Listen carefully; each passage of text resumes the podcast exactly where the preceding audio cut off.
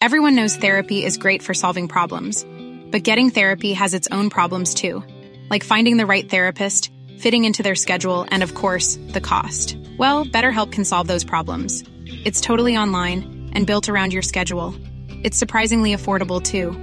Connect with a credentialed therapist by phone, video, or online chat, all from the comfort of your home. Visit betterhelp.com to learn more and save 10% on your first month. That's BetterHelp H E L P. Do you know a student getting ready to go to college? Or are you looking at going back to school yourself? The Woodward Hines Education Foundation and the Get to College program help more Mississippians get to and through college to get certificates and degrees that lead to meaningful employment. They offer free college planning advice, including hands on FAFSA completion assistance through in person or virtual appointments. Visit gettocollege.org to learn more.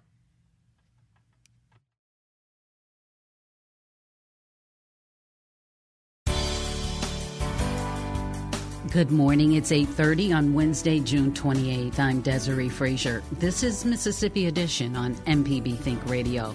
On today's show, Mississippi is getting 1.2 billion dollars, an infusion of federal funds to bring high-speed internet to underserved areas. Then commercial oyster harvesting along the Gulf Coast is in a decades-long decline. Plus, this week's History is Lunch examines a case of roadhouse justice. This is Mississippi Edition on MPB Think Radio.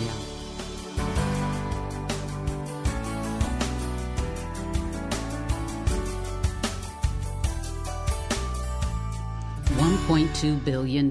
That's how much Mississippi will receive in federal grant funding to expand high speed internet. The grants are part or paid for by the Broadband Equity Access and Deployment Program established through the Biden administration's Infrastructure and Jobs Act. Republican Senator Roger Wicker and Democratic Representative Benny Thompson were the state's only two members of Congress who voted in favor of the bill. Wicker posted a short video on Twitter this week celebrating the investment. I'm glad I was able to work with groups like the Farm Bureau and others, other economic groups to make sure this reaches Mississippians where they need it. I think it's going to be a great boost for economic development and for, uh, again, for our small towns and rural communities. The newly created Office of Broadband Expansion and Accessibility of Mississippi, or BEAM, it's called, will administer the funding through a competitive grant process. The office is led by Sally Doty but the Public Service Commission lobbied for its creation. Chairman Dane Maxwell, who also represents the Southern District for the Commission, tells our Lacey Alexander this investment in high speed infrastructure is in line with the state's commitment to expand access. We led the nation in laying fiber, and we are going to continue to do that with this additional funding. And we have we have transformed uh, the internet access here in Mississippi. And this is just going to, you know, further move that ball down the field. And I'm excited about it. I know that the, the people of Mississippi are excited about it. Those people that ha- that aren't served internet, this is going to help them so much. And the underserved, it's going to help. And and and it does transform their lives. So this is so exciting. I'm thrilled to death.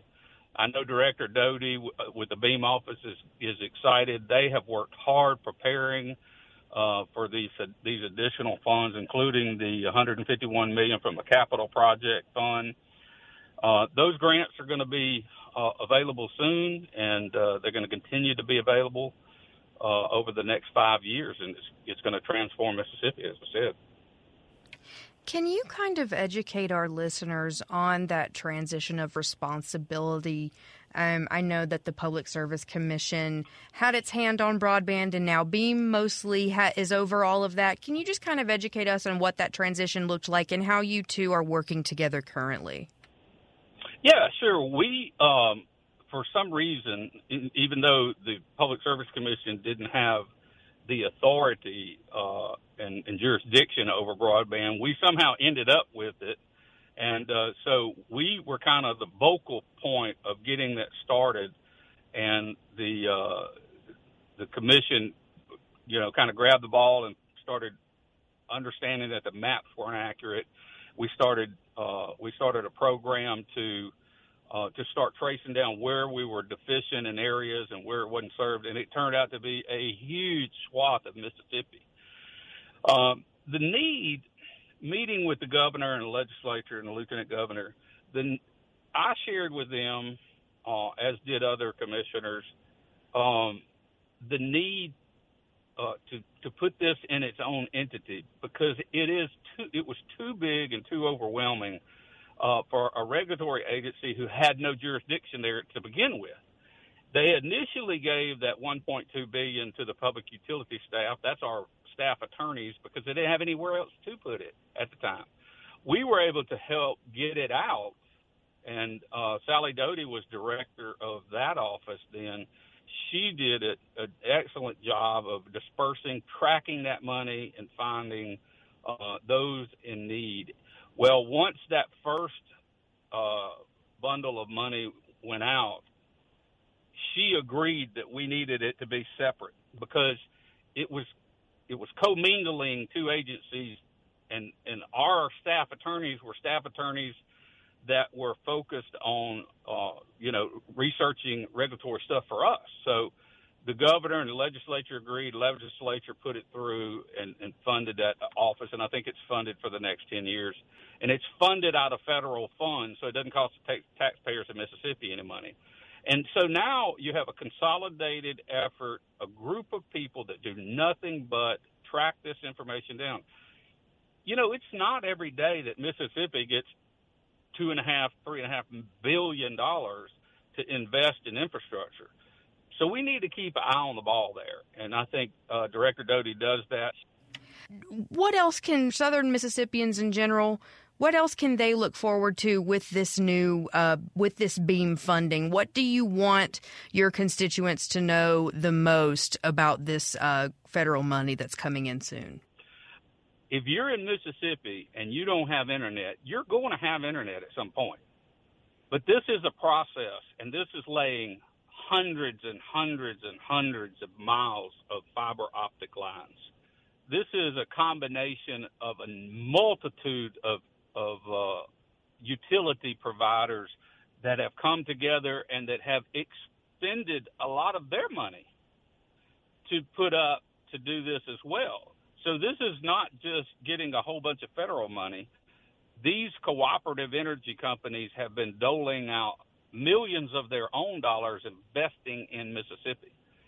So it's important to thank them all and be patient with them because if you don't have it yet, it just means they hadn't got to that end of the line.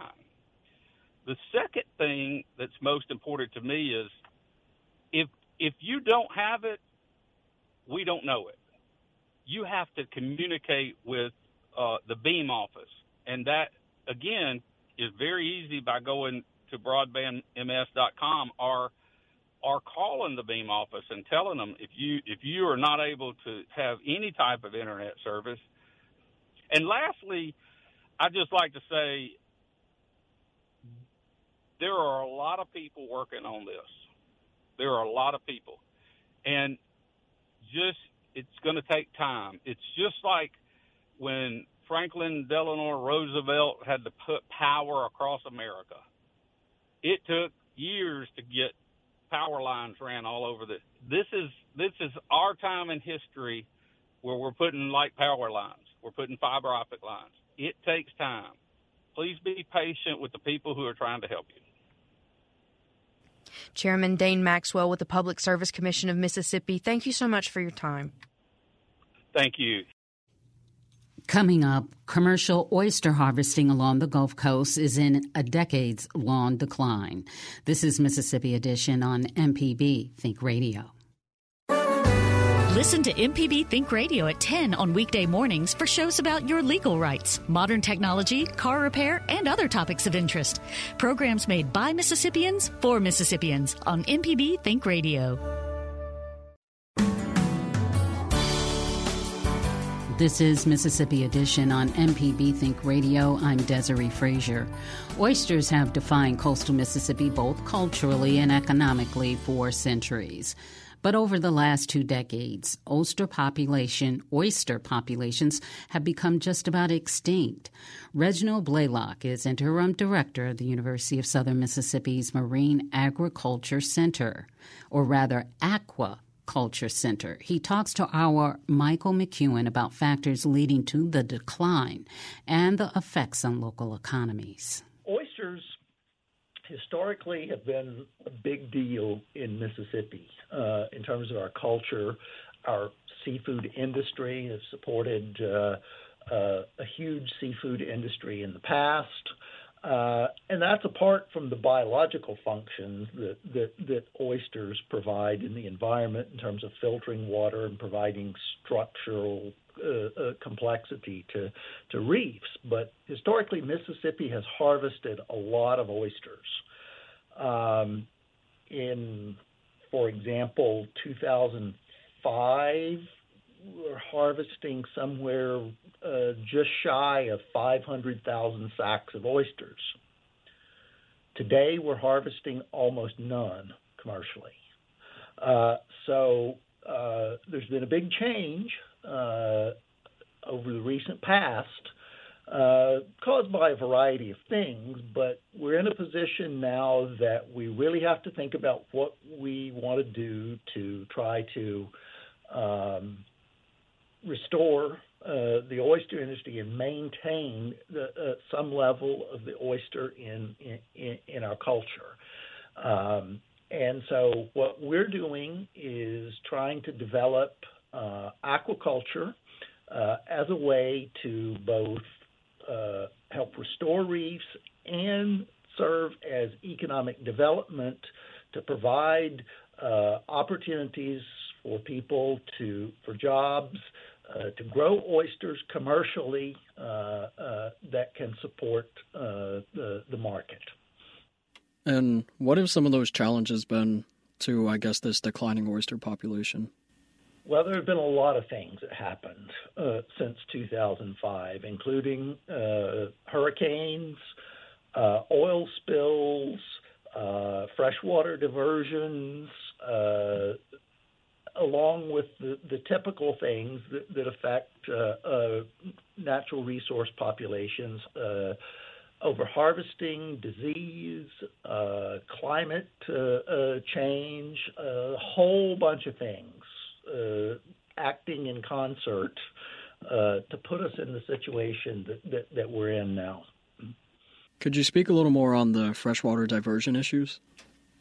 Well, you know, the um, Carré Spillway um, was opened uh, for significant amounts of time uh, not too long ago, and that diverts an enormous amount of fresh water uh, through Mississippi Sound. And, uh, you know, oysters are pretty well adapted to short term changes in uh, water levels and salinity, but uh, with, you know, with prolonged uh, exposure to, to fresh water, they just they just can't survive it.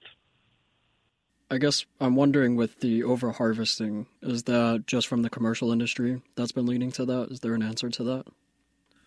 Uh, yeah, I mean, if you look at what happened in the East Coast and various places, just uh, you know, we harvest a lot of oysters and uh, eventually uh, it, it, it, catches up with us. Whether it's oysters or any kind of, uh, of seafood, we've seen um, many examples of where uh, we have uh, uh, failed to manage the the harvest appropriate sustainably. Let me put it that way. And so that, in concert with some environmental issues such as the BP oil spill in 2010 and the freshwater diversion, that's all kind of collectively contributing to this issue? Yes, it would be unfair to pick out one thing only. Um, it's just that it's all happening at the same time. And so you spoke of 2005 as kind of I guess, a barometer on how much of a percentage of oyster populations here in Mississippi have gone down since then. Yeah. And it's been about 18 years, which is I think in the grand scheme of things, a considerable amount of time. How much of an economic impact has that decline in oyster populations brought to Mississippi? Well, I mean, if you think about 500,000 sacks of oysters versus zero sacks of oysters, um, that's a lot fewer people, um, a lot fewer oysters coming onto the to, to the market, and a lot fewer opportunities for uh, you know people uh, you know working on the water uh, to have opportunities. And so, I suppose that fishermen and people who harvest oysters would be the primary population that's impacted by that. Are there any groups of people or economic sectors that are affected, maybe secondarily or in a tertiary way, by this? Well, the thing about seafood is that there is the seafood industry and there are all the ancillary industries that support it. Uh, so people that work in the seafood industry, they need uh, fuel, they need uh, um, uh, parts, uh, they uh, need food. They then the product has to be processed. It has to be shipped. so it's kind of a, a, a cascading effect through the economy. Um, so it affects lots of different people uh, in different uh, that that you might not immediately think about being involved in the seafood industry. That's Reginald Blaylock of USM's Marine Aquaculture Center. He says to combat declining populations of oysters, they are working to expand an oyster larvae hatchery or hatchery to later stock in the wild, as well as aquaculture systems to harvest oysters in a controlled environment. Coming up, this week's History is Lunch examines a case of roadhouse justice. This is Mississippi Edition on MPB Think Radio. On Money Talks, we discuss money news and take your questions about personal finance. For 15 years, we've provided free financial information for Mississippians. I hope you can join me, Dr. Nancy Lottridge Anderson, co-host of Money Talks, Tuesdays at 9 a.m. or anytime on our podcast. This is Mississippi Edition on MPB Think Radio. I'm Desiree Frazier. Historian Trent Brown has been writing about Mississippi pretty much all of his career. His latest book, Roadhouse Justice, examines the case of Barnes, a young black woman who in 1951 shot and killed a white intruder while working as an overnight caretaker at a beer joint in southwestern Mississippi. Barnes is presenting Roadhouse, or rather Brown is presenting Roadhouse Justice at History is Lunch at the two Mississippi museums. He spoke with our Michael Guidry ahead of today's event. A 21 year old African American woman, Hattie Lee Barnes, worked at a roadhouse or beer joint owned by a white man named Rob Lee. And one evening, after the bar closed, three men who had been drinking at the bar returned, tried to gain access to the bar and to Hattie Lee Barnes. She defended herself by shooting one of them. She was charged with murder, and the from that shooting cascaded a whole set of ultimately four trials in three different counties and a period of four years before Barnes was ultimately free. You are a native Mississippian. Uh, you write a lot about Mississippi, and, and, and in those writings, really kind of um, take moments like this and then examining how race and sex and and other factors intersect uh, within the justice system my question about this: what what drew you to really focus your historical research and historical writing on, on this format? I, as you say, I'm a I'm a native Mississippian. I was born in McComb. I grew up in Brookhaven.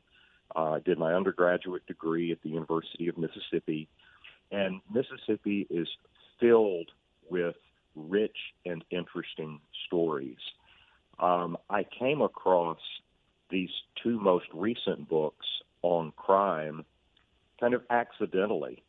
Literally, someone sent me a Facebook message asking me what I knew about the subject of the book before Roadhouse Justice, and I had to say, I don't know anything about it.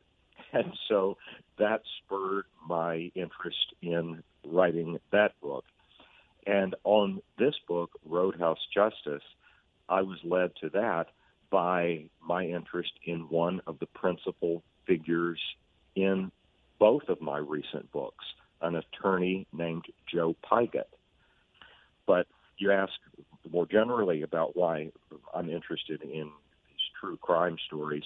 I think that they have many things to say about the way that crime and social class and race intersect in Mississippi as they do in all American places. But Mississippi is my subject. Mississippi is the place that interests me.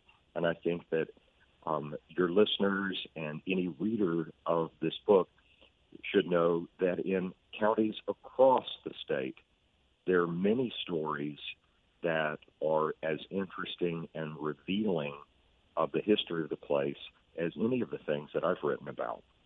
When writing a book like this, I, I assume you largely have to rely on court records, official documents, um, which are, are, certainly going to be produced by, by white men, by white men in authority. So, what challenges do you come across when trying to research and, and tell the story from and really find find out the truth and the perspective of of in this in this case a woman like Hattie Lee Barnes.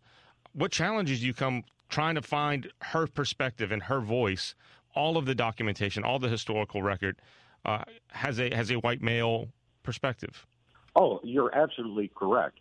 From the moment that she shot the man who was trying to assault her Barnes was well aware that she was enmeshed in a system that was fundamentally stacked against her.